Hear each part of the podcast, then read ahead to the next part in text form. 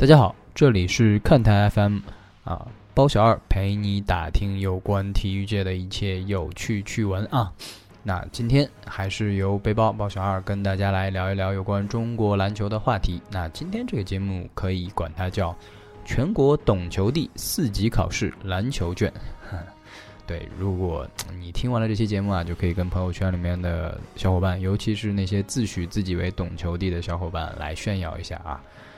这篇节目啊，这篇考卷应该说你都没有做出过，你有什么好意思说自己是懂球帝？那今天其实呢是要聊一聊全运会啊，我们之前聊过聊过两期啊，全运会篮球的一些历史。那今天正好借着这个二零一七年啊天津全运会的举办，那我们正好也来盘点一下五月初结束的这个全运会男篮预选赛阶段，包括青年组跟这个成年组。啊另外一方面呢，也是啊，本着这个考卷嘛，自然有这个判断题啊，这个选择题啊、论述题啊这样的不同的部分。那甚至还有附加题，对不对？我们就按照这个顺序来跟大家聊一聊啊。这个可能看起来比较陌生，但其实呢，如果你很关心啊篮球，很关心这个啊青训啊，尤其是青年这部分的内容的话，你会很感兴趣的一个话题啊。好，那 OK，我们现在就开始做题啊。首先第一题啊，一般考试的时候，一般第一题是什么题啊？比较简单一点啊，要么是选择，要么是判断。那我们今天来一个判断题，嗯，判断题一啊，全运会是不是应该立刻取消？或者说全运会是不是对篮球啊，对中国篮球没有好处？那我个人的看法呢，那肯定是一个错误嘛。对不对？不然这期节目还讲什么？但是呢，嗯，可能按照大家一些比较固有的刻板印象，那一般举国体制啊、全运会啊这些词汇听起来都一些劳民伤财，对不对？然后官员有自己的利益，都是政绩面子工程。那对体育运动员来说，比如说当时姚明啊、王治郅啊，他们都有这个国外训练比赛的这些计划，那啊都是不情不愿，对不对？然后对于球迷来说，又看不到转播，那当然今年不是这样啊，今年这个还是要安利一下乐视啊。这个最近好像乐视在整个业界啊，包括在业外，大家都觉得好像过得不太顺。那但是至少不管他怎么裁员或者资金链这有什么问题啊，至少我作为一个球迷，乐视给了我真的很多很多的这个转播啊，包括今年这个全运会预选赛阶段的啊成年组的所有的这个转播，应该一共有八十多场球吧。所以还是给大家安利一下乐视体育，没事干啊。当然不是说让大家都去充会员啊，对不对？但是至少可以点点他们广告嘛，增加一个点击数。那好，说回来，那为什么这一题啊，我自己给了一个错误这样的答案呢？啊，因为是这样的。那我们还是要正本清源，先聊一聊全运会到底是什么。那其实你可以把它给看作一个本土化的奥运会。那这样理解会不会就舒服一点呢？啊，不管是它的。啊，商业化能力不强，或者说啊，它很多项目可能并不能实现一个比较啊市场经济情况下的一个自我啊说新陈代谢吧。呃，我们把全运会如果把它看成一个本土化的奥运会，你就很好理解了嘛。奥运会。不能只谈钱，对不对？一九八四年洛杉矶奥运会之后啊，奥运会开始了这个商业化的运营。那一九九六年亚特兰大奥运会开始了这个第一次赚钱的这个奥运会啊。那无论如何啊，从这上世纪初开始的现代奥运会，那顾拜旦先生在《体育颂》当中已经描述了啊，我们去奥林匹克的一个意义。那很多。都是在于人类人与人之间对于极限的一个啊挑战，对于突破自我极限的一个追求，更高、更快、更强。那这些应该是我们无论在啊奥运会也好，在全运会也好，都可以把它作为一个 最原初的一个动力去解释。那其二就是说，本身啊，我们也是一个还蛮热爱金牌的一个国家。嗯，不知道大家对一六年啊这个金牌榜。中国的这个金牌榜、奖牌榜的这个情况有什么看法？那我自己是觉得说啊，只要尽力就好。但是想一想，这样一个相对比较宽容或者说比较啊成熟的一个心态，也不是一天就造成的嘛。那从至少从奥运会来说，我相信零八年我们在本土东道主拿到这个奖牌榜的第一、金牌榜的第一，都是很令人兴奋的一件事情。那也是拿过第一了，我们才有更多的这个宽容。那既然可以给奥运会这样的宽容，那全运会毕竟它是啊，我们说本土版嘛，对不对？那可能还要比全球版还是要稍微弱一点。那它可能真的还需要一些时间去调整，比如说像足球，现在已经是取消了成年组，因为其实中国的足球联赛已经发展的如火如荼，完全可以自给自足，那没有必要再去因为这个四年一次的这个全运会去打乱当年联赛的这个节奏。但是反过来说，作为最初奥运战略的一个重要的组成部分，那每四年一次的全运会实际上是在奥运会的后一年去举办。那它有一个最重要的一个目的，除了就是我们前面说最根本的目的是本土奥运会以外，它也需要啊培养各个项目都需要培养年轻的这个运动员，给他们这种啊大规模的正式的比赛，让他们去脱颖而出，然后去积累自己的经验，所以才会跟啊。奥运会错开一年，并且为后一届或者是下下一届的奥运会去做一个人才的储备。那我们知道有很多的项目其实并不能做到一个市场化的自给自足，甚至于不适合市场化。啊，即使强如这个美国体育强国，不管是体育实力还是体育市场，包括这个消费者的这个偏好啊，都是对体育啊简直爱得如痴如狂啊。这个美国的春晚大家都知道是 Super Bowl，对吧？我们大老师也聊过这个 NFL 的这个总决赛，所以。其实，在美国还是有很多就是啊，不大能够联赛化或者市场化的这种啊比赛项目。那比如说田径啊、游泳啊，包括体操啊，他们其实也都非常喜欢。但是啊，毕竟不可能跟篮球、跟足球一样，或者跟这个啊 football 一样，对。那何况我们呢？对，所以就是说有很多很多的还不足以市场化。那我们目前毕竟体育的改革也是我一直关心的一个话题，一直在聊嘛。那啊，还处于这个很初级的一个阶段。那在这个场合情况下，我们又不希望啊，我们的这个体育实力有很明显的一个下降。那必然需要有啊，所谓的一个叫啊双轨制，打个引号啊，这个以后也会聊到这样的一个啊。可以说培养人才的一个方式吧。那么，对于年轻球员来说，全运会就成了一个非常好的一个舞台。那实际上不光是年轻球员，很多啊成年球员，我们之前聊过这个啊什么比赛，帅哥换美女，对不对啊？大巴是一个靠全运会能够挣很多零花钱啊，相当多的这个小钱钱的一个运动员。那即使不像大巴，有很多这个有这个体育局注册的。运动员，比如说像广东队啊，他们是零九年、一三年两次全运会的团体的冠军，那也是整个团队啊获得了啊市一级东莞市啊、广东省啊这样的团队一等功。那对于这些运动员来说，不管是他们退役之后的这个啊福利待遇也好啊，可能是住房也好，甚至于说像杜峰这样啊已经成为了国家队主教练，那将来他也许会像郭士强一样成为地方体育局的官员。甚至是国家体育局的官员都有可能啊，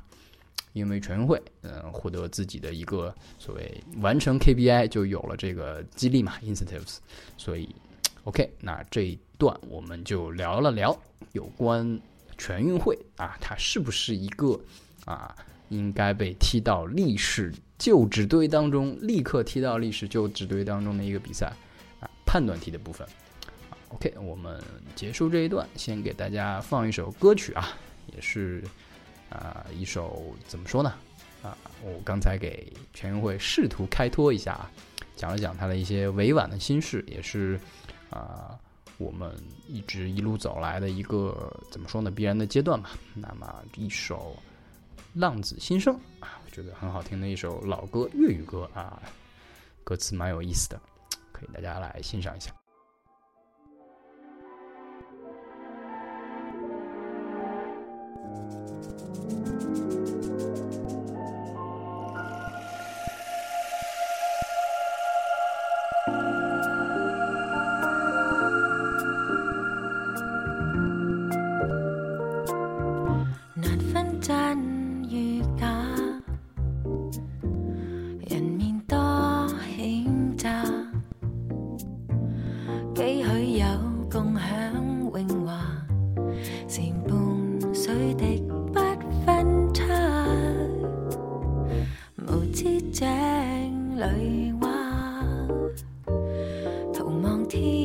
升价，空得意目光如麻，谁料金屋变败。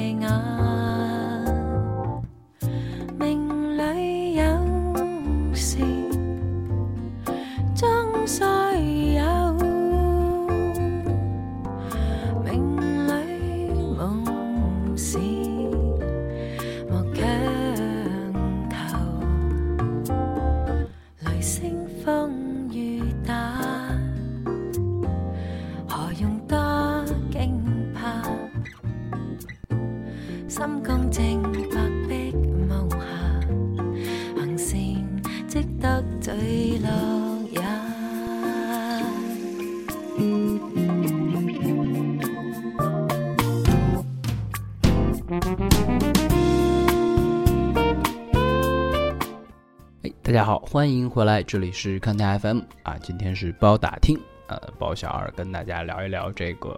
啊全国懂球帝四级考卷篮球卷。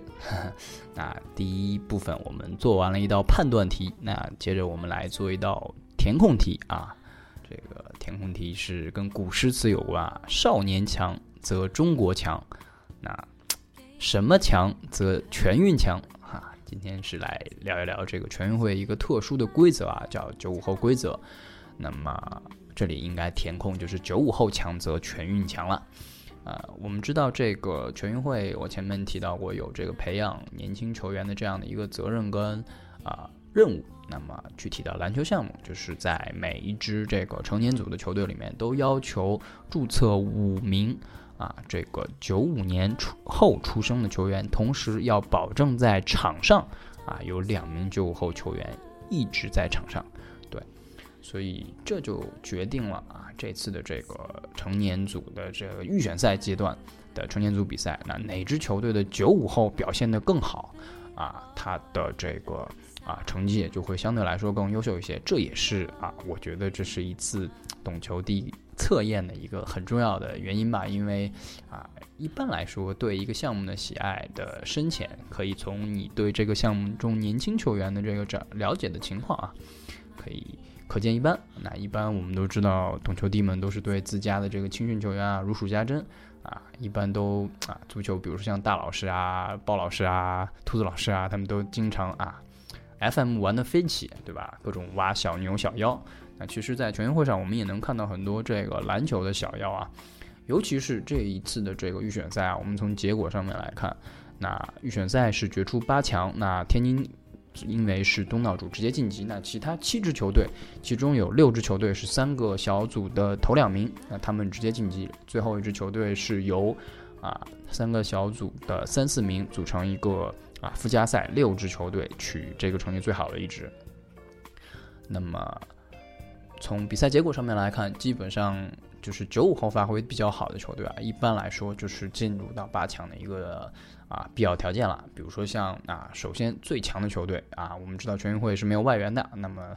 本土谁最强？那毫无疑问是辽宁啊，跟解放军。那最主要的原因也是因为他们的九五后啊，像诸如这个赵继伟、周琦。对吧？然后解放军的这个啊，邹雨辰、雷蒙都是一直在打 CBA，并且已经有过不错表现啊。像周琦跟邹雨辰都是啊 CBA 的属于数据靠前的这样的球星级别的角色。那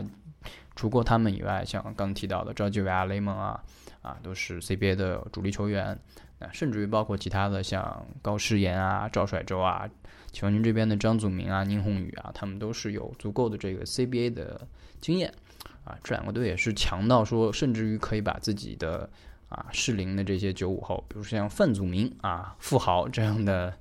啊，怎么说优秀的这个九五后放去这个青年组，因为青年组的比赛是这样啊，就是全队都要求九九年以后生人啊，同时可以有两名这个九七年。到啊九九年之间生人的这个啊年轻球员，那就是比如说像辽宁九八年的范子铭，解放军的这个富豪。那同时每一支球队只能有一个人上场，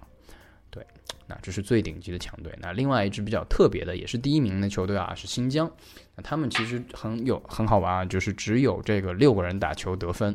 对，就是啊一个小组。打下来六七场比赛打下来，只有六个人能够拿分，但是这六个人呢，每个人都有可以拿、有可能拿到二十分的能力，也就包括了他们的两个九五后啊，史仪跟阿布都。啊，阿布都是一个小帅哥啊，强力安利一下。那另外一支强队广东呢，他们就稍微特殊一点，因为他们的这个成年球员啊，就是非的非九五后球员实力实在太强了。我们都知道，广东的这个本土球员储备也是非常的雄厚。那九五后可能只有于德豪啊，就是在东莞打主力啊，或者轮换的这个小后卫。那其他的包括在澳超的这个啊澳大利亚联赛的这个刘博啊，包括徐明志啊，都发挥的一般。那啊，不得不提一下，我们啊，毕竟是这个上海主播最多的这个电台啊，说一说这个上海，多说两句啊。上海其实是一个很好玩的球队，我从他们开始打这个友谊赛，就是预选赛之前的友谊赛开始看，他们当时去安徽文一跟安徽江苏啊，包括跟这个山东都打过友谊赛，啊，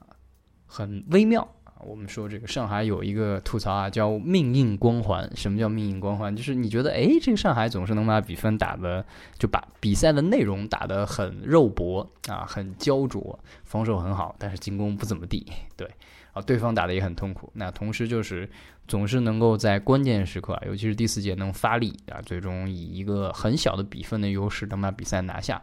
那我就笑笑说，其实这很命硬啊，对不对？但其实，呃，开玩笑归开玩笑，这实际上显示了上海的一个比较明确的策略，就是他们选择用自己的防守啊打防守战，然后跟这个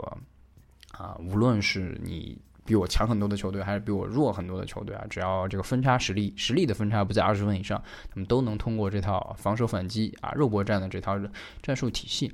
能够取得一个比较好的效果，那所以也战胜了同组的两个啊小组第二的竞争对手，一个是浙江啊，一个是北京，尤其是跟北京的比赛打得非常的这个精彩。那刚才一直在说九五后，上海的九五后呢是来自奥神青训的施雨辰，跟这个名声在外的这个留洋球员唐子豪啊，他们两个都是体能铁人型的选手。施雨辰的身高稍微好一些，那唐子豪的对抗都不错，两个人都是可以打一二后卫的摇摆。那他们正好机差就用在了我刚才提到的上海以张兆旭为首的这个啊防守体系之上，那正好就是保证了防守的强度啊，尤其是唐子豪体能特别好，后面是渐入佳境啊，也是打出了一个啊场均十七分左右这样的一个非常优秀的数据啊，因为我们知道全运会的这比赛是十分钟一节打四节，所以十七分已经是非常可观的一个数据。那么，尤其是张兆旭啊，张兆旭也是啊，是去年啊，不应该说四年前代表山东去打，然后正好山东拿到了这个第二，那啊第三，对不起，那回过头来这个啊代表上海打，上海又是在一个赛前不被看好的情况下打到了这个整个比赛的啊前八名，进入了决赛阶段啊，那么。啊，另外两支晋级的球队就是江苏跟北京啊。江苏打的相对来说比较坎坷一些，那小组赛刚开始的时候也是让人大跌眼镜，输给了四川。那当时还是认为说四川跟江苏比起来，可能江苏还是老牌强队一些。但是也是因为九五化，可能打的相对来说慢热，或者说跟球队磨合不那么多。那还是凭着老牌球队的经验嘛，低开高走，最终也是。啊，赢下了山东，在最后一战关键战当中，那直接以小组第二，仅次于新疆啊全胜的这样的一个成绩。那他们是啊，在一个连环套三胜两负当中，小小分占便宜啊，直接晋级。那还有就是啊，这个同组的啊，另外一组的这个第三名啊，北京，北京的这两跟江苏这两支队的这个九五后都是由于啊。平时联赛可能储备的关系啊，既没有联赛打的很多的这个球员，也没有就是在国青队啊，我们之前讲过 U 十九啊，就是有比较好发挥的球员。那张江苏可能还有一个张小磊还不错啊，但是相比前面几支球队啊，都是有拿得出手的九五后，啊这边就是稍微弱一些了。那我们看一些另外一些就是没有机会能够进这个。啊，决赛阶段的球员，那尤其是大家特别之前看好的这个山东队啊，也是很意外。那一方面是因为这个李楠也是升任了，在这个全运赛赛后啊，也是全运会赛后也是升任了这个国家队的主教练。那大家也是觉得，哎，那国家队主教练把山东这样一个啊，拥有常规赛 MVP，然后又是季后赛。唯一对啊，应该不是唯一吧？唯二对新疆队胜利，唯一应该还是唯一对新疆队胜利这样一支球队，没有带出这个小组赛，真的是很遗憾的一件事情。那么我个人认为啊，这个九五后，包括他们的这个啊焦海龙啊，然后潘宁啊，然后张辉啊，李洪汉，或者是没有得到很好的机会，或者是自己发挥的问题，总之是啊，让山东在联赛里面这个。进攻缺乏手段，主要靠防守，然后靠最后一节这个拼刺刀，哎，跟上海说起来有点像，对，但是可能上海毕竟这个体系的基点啊，或者这个轴是 Max 是啊本土球员，但是山东可能就是要靠 JT 啊啊汤普森，所以去掉了外援，可能就啊整个的这个防守跟进攻就更加的费力。啊，包括福建啊，也是有两名这个九五后的 CUBA 球员。那其实他们也是福建青年队的球员啊，李江淮跟江淮啊，都打的是非常的不错。啊，也是创造了不少冷门啊，赢过山东，也赢过四川。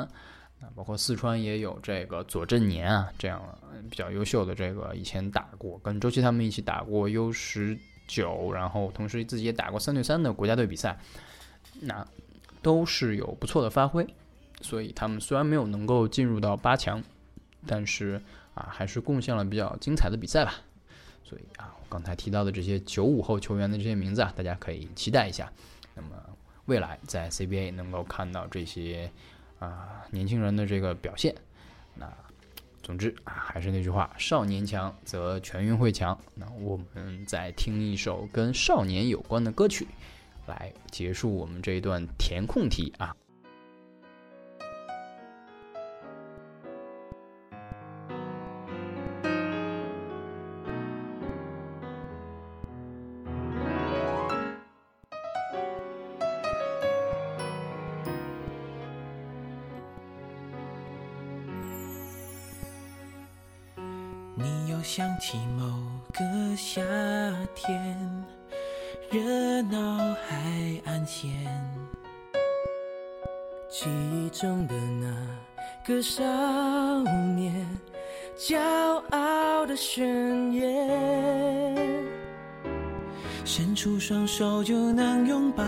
全世界。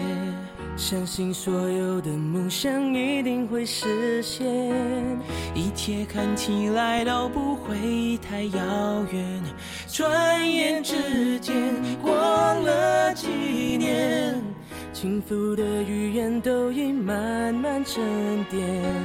即使难免会变得更加洗练，我们曾妥协。那是我们都回不去的从前，幸好还可以坚持当时的信念。世界尝试改变当初的那个少年，那是我们都回不去的从前。站在那个夏天的海岸线，我们还是心里面。那个偏执的少年。你想起某个夏天。哎，那大家欢迎回来，这里是看台 FM 的包打听。那我们今天的话题是这个啊，全国懂球帝四级考卷篮球篇。对，就是对二零一七年的这个全运会预赛阶段啊，有一个简单的总结，也是还原啊，之前在这个群里面。跟啊，我们的群友们聊过这个话题啊，虽然好像被打脸，没有特别多的人感兴趣啊。对对对，毕竟这个啊比赛也是只有四年才有一次，而且也不知道后面四年还有没有啊。但是其实我们最后一题跟这有关啊，就是跟这个话题有关。我觉得可能应该是一道论述题，或者是要结合案例分析的一道题啊，就是说，呃，如何看待全运会与青训之间的关系啊？这话题有点大，因为其实像青训这样的啊一个话题，它包罗万象，不管是从这个篮球来说，还是从经济上面来说，其实都有很大的这个说头。但是至少啊，我们今天把它局限在全运会这里，那我们可以了解到一下，就是说我最开始第一章这个判断题的部分有提到过全运会的一个意义啊，那有这个意义在啊，各个地方的体育局都会去以全运会为目标，或者说为考核 KPI 的一个。啊大考去准备，去开展各个地方的一个青训的活动啊。那么，其实对于年轻球员的培养来说，在适当的年龄能够接受到优秀的训练，同时能够达到足够多有质量场次的比赛，这是最终的一个目的。那当然，在这个过程当中会有淘汰啊，有在这个年龄段之间的一个分布。那我们也知道，我之前聊过 U 十九啊，那相当于一个全世界通用的，对于那个年轻球员年龄的一个界定。那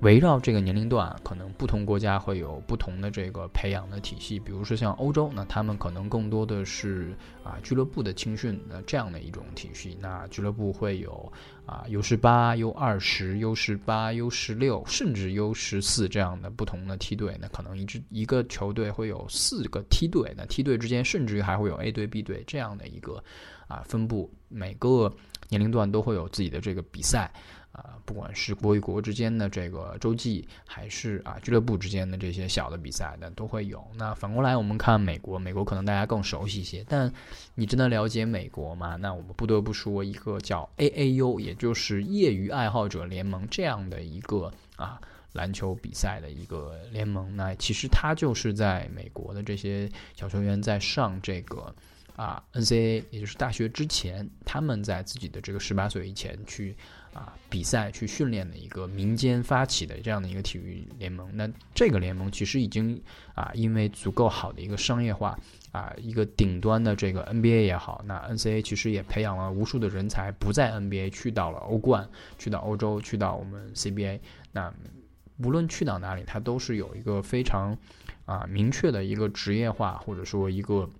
啊，资金变现的这样的一个路径，那么反哺到 NCA 也好，那 NCA 本身也有非常强大的这个啊商业性跟转播价值，这跟我前面提到的美国是一个非常热爱体育的国家有很大的关系。那回过头来啊，再返回到 AAU，我们就会发现有无数的这个啊全职的教练啊，或者是兼职的教练啊、球探啊，甚至于媒体啊。甚至包括啊一些经纪公司啊，一些保险公司啊，都在围绕着这些年轻的球员去做自己的生意。那这就是美国商业社会对于整个青训的一个大力的支持。那对于我们来说，可能目前这个阶段真的很难去摆脱啊全运会的这个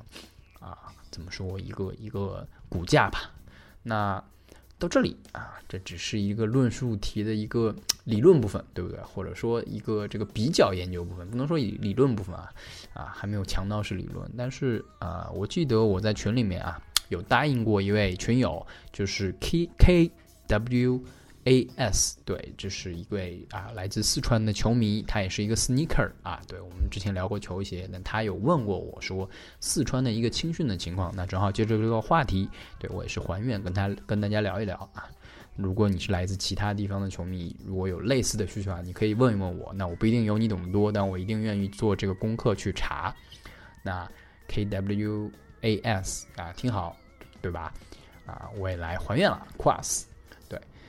那四川其实是一支啊非常优秀的新晋 CBA 的球队，金强在二零一三到一四赛季升到 CBA，那从 NBL 升入 CBA 之后，在一五至一六赛季，就上个赛季啊，或者说上上个赛季，对，上个赛季已经结束，那就是上上个赛季击败了热门辽宁，拿到了自己的第一个总冠军。这个听起来已经是就是。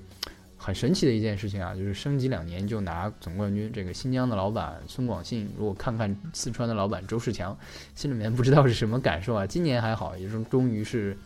啊十几年拿磨磨一冠啊，对吧？新疆是零五年加入的嘛，十二年一冠。那看看周周世强老板之前应该挺尴尬的，对吧？投那么多钱，没有人家投的有效。对，那。金强在升入 CBA 之后，那除了在成年队方面有自己的这个运营管理的一套，那他最主要的是在青训方面做过以下的这些事情。那首先他是很明确的去啊跟体育局合作，去建了两支梯队，那就是一九九五届啊以及一九九九届，正好是我前面提到的九五号跟九九后啊全运会的两支梯队。那他分别去请了啊韩国的教练啊朴教练。啊，这位是从韩国女青带到韩国女国啊，韩国国国家队女队，啊，来到中国之后呢，又在这个 NBL 的百宁二队啊，也就是带过赵睿跟曾凡日啊，又带到百宁的一队。那回头又是来到了四川，那他来负责九五后的这个训练。那中间也是有有过这个队上有过左正年，我刚才提到过啊，包括李科七这样的啊。内线跟外线这样比较优秀的球员，那左正年可以聊一下，他是啊一直有国字号的经验啊，两米左右的一个啊三号位，但是由于之前的这个青训的成长过程当中一直是打四号位，所以他是属于有点像四川本土啊四川球队里面的张春军这样的一个打法。那李克七是一个后卫啊，那另外一支梯队梯队一九九九年的这个塞尔维亚教练啊是由一个塞塞尔维亚的教练来带队的。那这支球队里面是有这个后来参加过乔丹经典对抗赛的一个啊一号一二号外的摇摆人黄龙奇啊，身体素质非常劲爆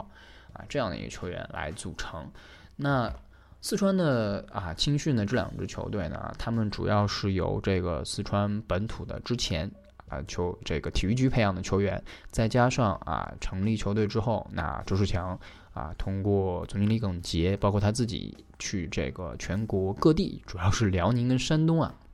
啊，去这个啊挖苗子啊，一直来到这个四川。那包括还有就是这个啊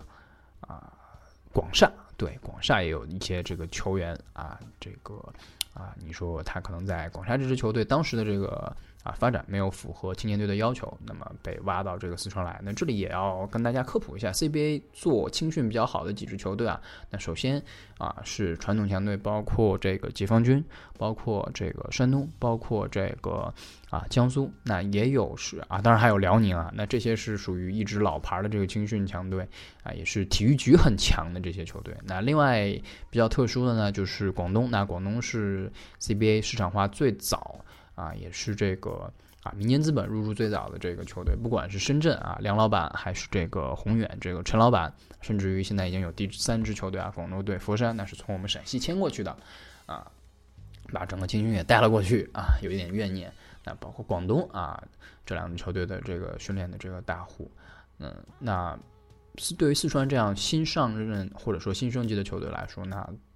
最初的一个啊建队的方式，那只能是全国的去挖人，尤其是跟这些各个啊青训大户去问他们，再要一些可能他们不一定当时看上的一些球员啊。那四川合作最紧密的应该是山东，那从成年队的贾成、徐涛啊，包括陈晓东开始啊，后来的王汝恒，那两支球队一直有很好的这个球员的交流啊，尤其是大个子方面，我们知道山东的这个大个子非常多。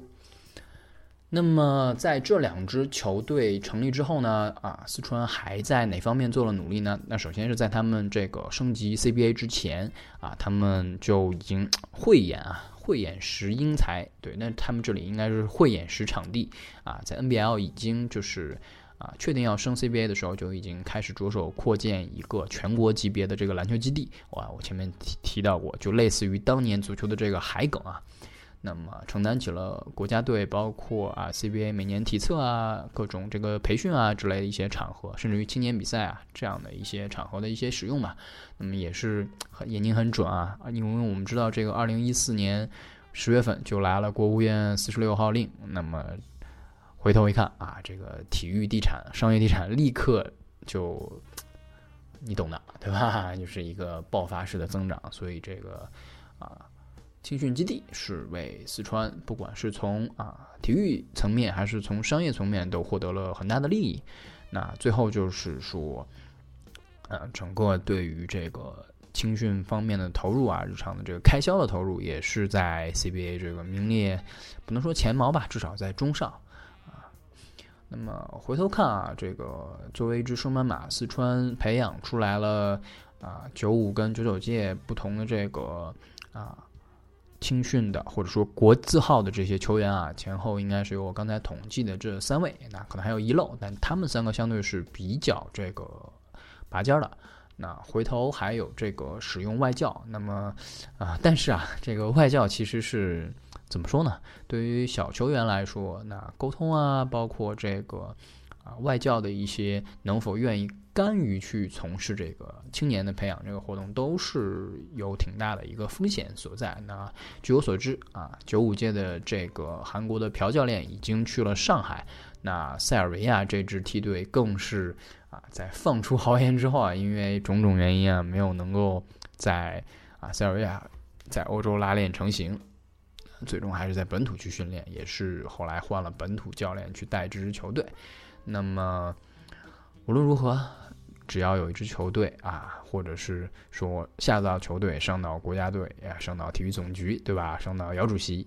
啊，都会去重视青训这一块儿。我相信还是会有啊更多的人去能够尝试去做一个投资吧，因为啊，最终解决青训的方案，我相信。啊，对吧？我们第一道判断题虽然说现在是不对，那那长期来说呢？如果有一个更好的方案，比如说啊，像足球一样青训去可以，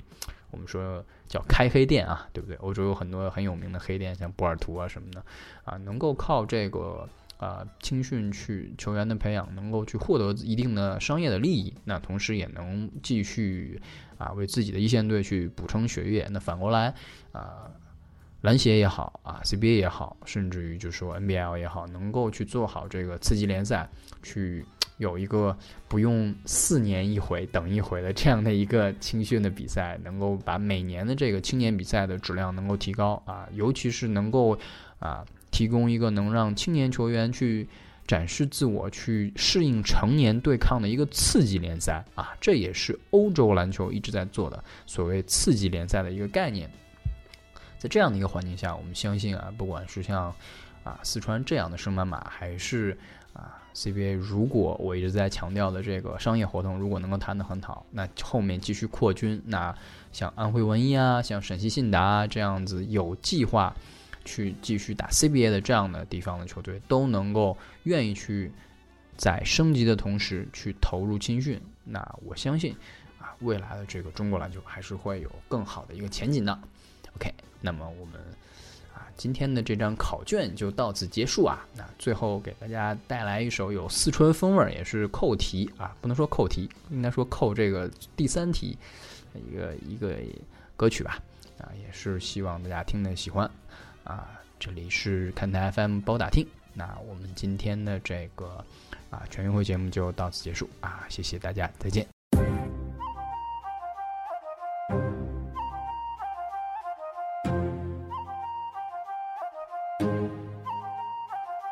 这张 mixtape 诞生之前根本没人知道，要给惊喜，所以不会提前预告。来自四川这张 CD 带来了变化，难怪那些听过的人都说它好辣。每一首歌都像不同的配料，煮出鲜红的一锅就是这种味道。来自巴蜀，这口感很地道。辣辣，简单就你要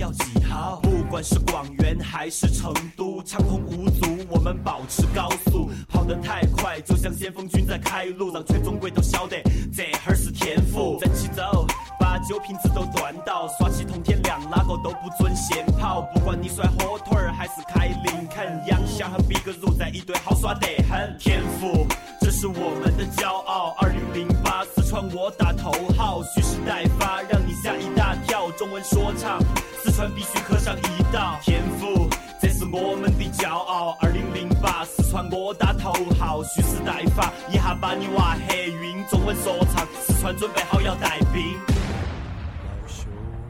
爽，让我娃说唱说得好爽。一直在想一个人的时候，一直在讲操你妈西南 number one，不要给我乱写条条框框。你不要假打，我最爱听假打。李老师说的东西懂得起才好耍得很。你来了不想走，还是来了不能走？听到新朋友，成都比个如孤岛，完成了这张初稿很苦恼，下一张哪个来主导？开篇我谈到的再背一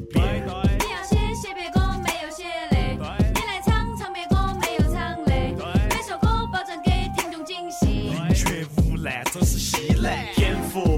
是我们的骄傲。二零零八，四川我打头号，蓄势待发，让你吓一大跳。中文说唱，四川必须喝上一道天赋，这是我们的骄傲。二零零八，四川我要打头炮就打昂，看到一张接到一张枪塔防，听到